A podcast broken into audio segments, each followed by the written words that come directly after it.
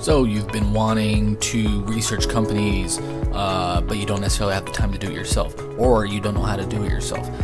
Um, in this series of videos, I'm going to be going step by step through my entire process from beginning to end on how I find companies, what I look for when I do my initial research on the companies. If they pass my initial research, how do I value and evaluate them by, after reading their financial statement? I will go step by step, including valuations when we get to that point, in how to evaluate companies. My name is Jason Rivera, and welcome to Value Investing Journey Case Studies.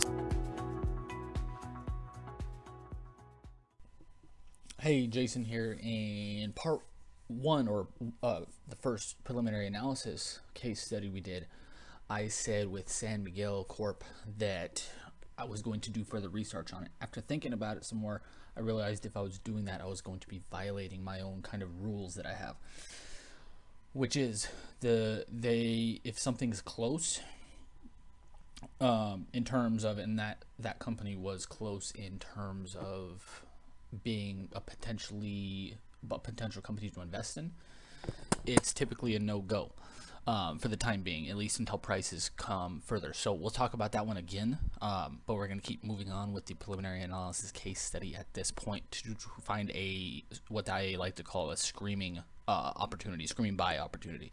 So today we're going with RRETY.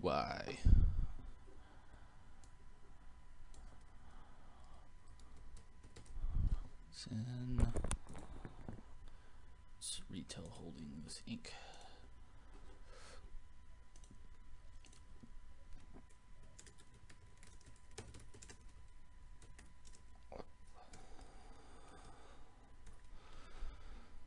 Okay, four, 23. Same process again every time. I've systemized this pretty much completely. 2.4, round it up. 0.8. Get out of here, notifications. Oop, got those in the wrong spot. So, operating margin 4.4, month trailing 12 month period.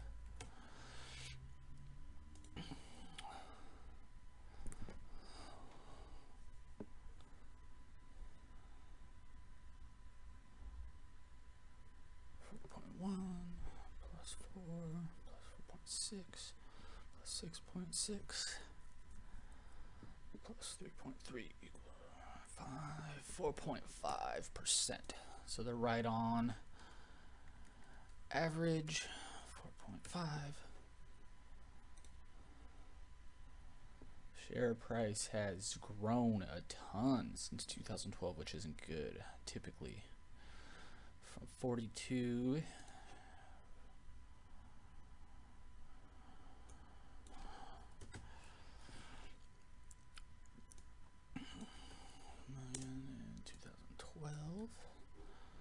to 139 million.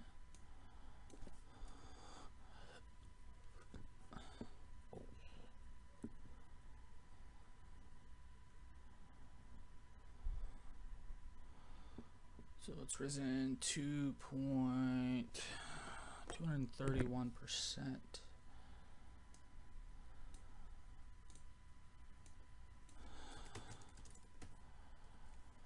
Percent book value is a little bit higher from 2014. Six, 14 two six nine six.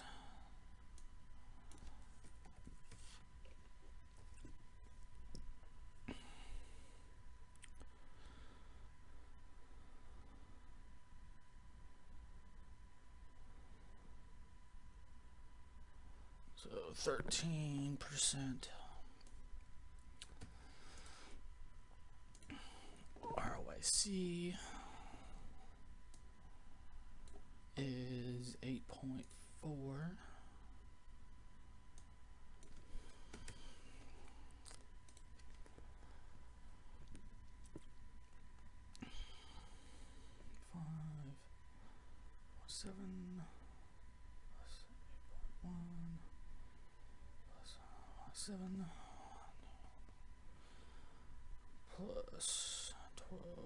point nine. And again, I can tell that their debt levels have fallen over time because these numbers have gotten closer together. So, five, so their average is about 10% over the last five years. So their margins are falling a little bit. Are we 10.4? Oof.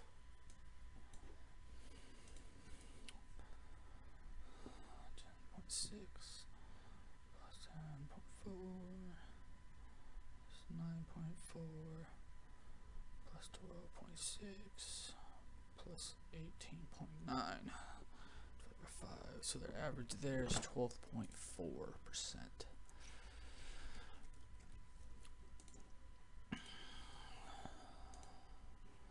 Free cash flow to sales about three percent.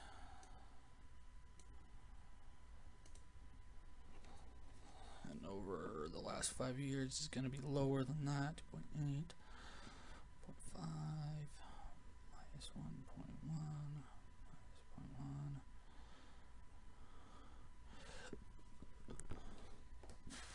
or about 1%.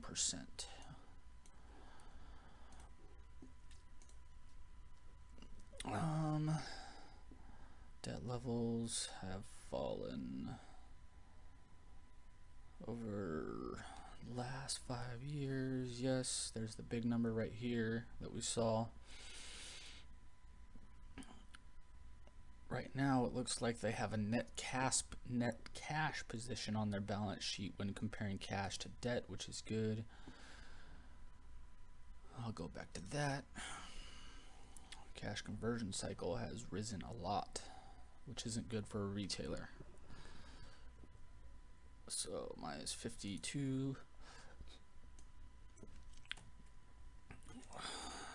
And what year was that? 2012, 11. 14. Just round up.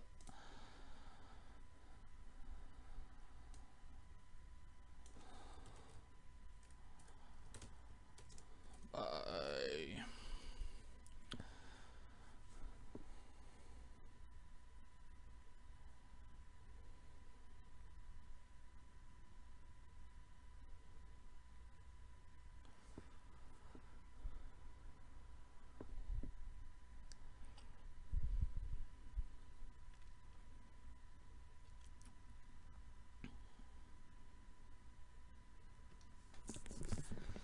So 66 days. Wow.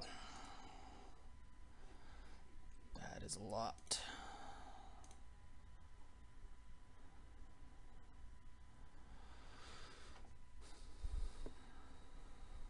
Or there's a 62 day, 66 day difference, which is a lot.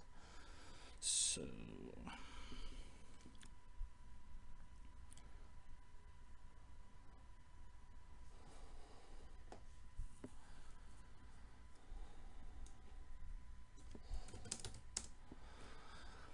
I, what was that?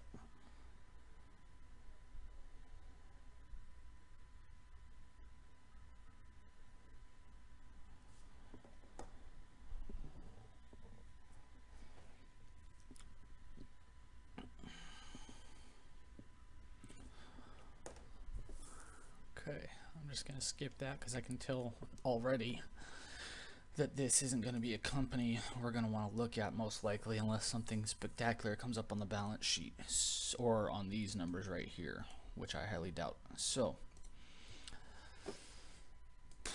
go back, calculate EV. So 2.4, 24, 23.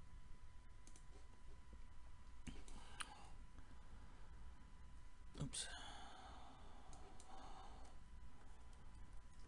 So one, two, five, three, eight, seven. Oh, that's not what we did last time. What we did last time is we converted that to Filipino pesos to get the full number. Okay, so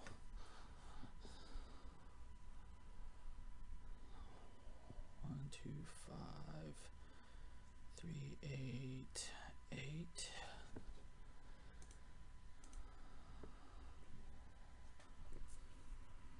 Minus minus one two seven one eight.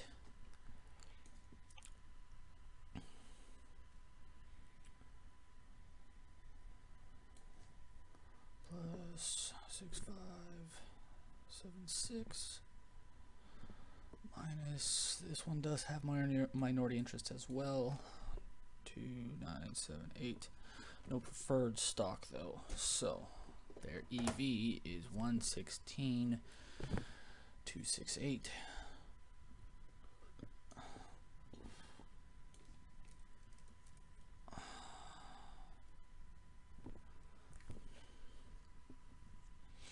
Ah, no, I converted them to US dollars last time, so we're doing a little bit backwards this time. Same difference though. And all these numbers are Filipino pesos because I converted the market cap from US dollars to Filipino pesos. As long as everything's consistent on this side and this side, it doesn't matter which numbers you use. EBIT, trailing 12 month EBIT. Which is one five zero eight plus one five five seven one four six five minus six. Four five two four. Four five two four.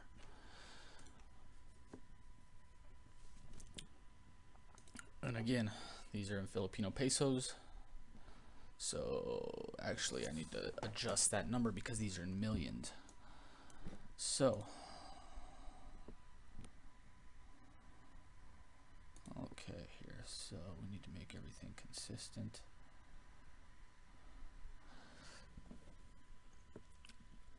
So no balance sheet, what are these in? Nope everything is consistent. These were in millions. So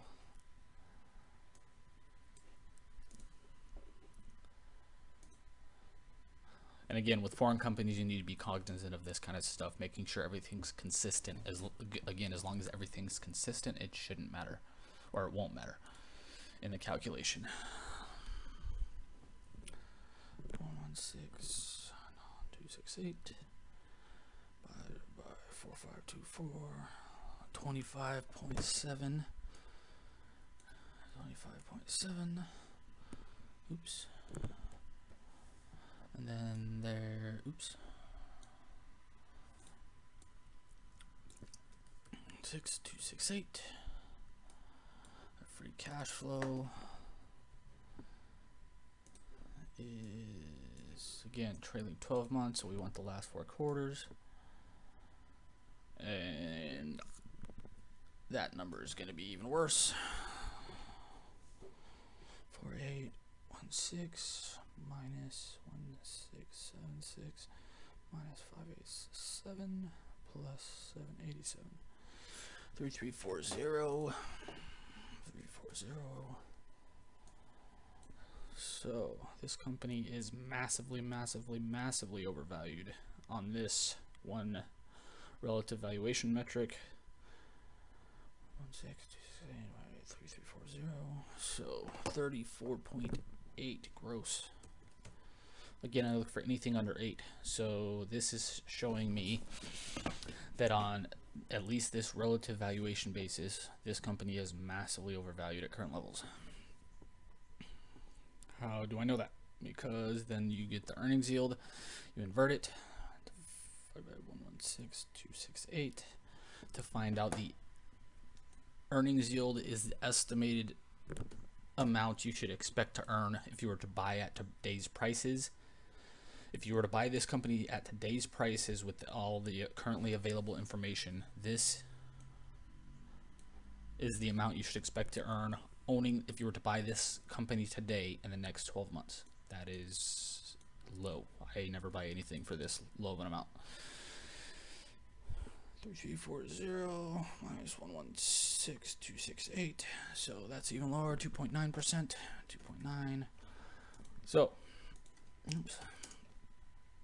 This company is massively overvalued. As of today, I'm not even going to do the notes section because it's pointless because their margins are subpar compared to what I look for.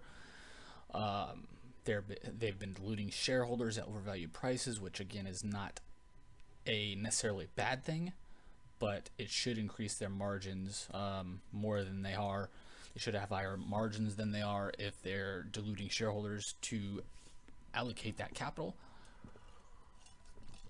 And they are not.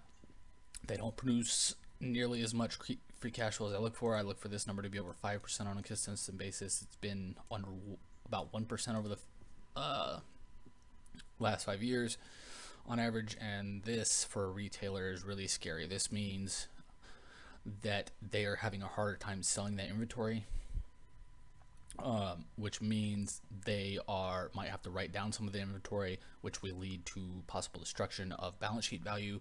And if they're also having trouble selling their products as fast as they were before, that also means it's taking them longer to get free cash flow and turn that money into cash and higher margins and profitability, which they then can buy more inventory and more inventory and kind of keep the cycle going.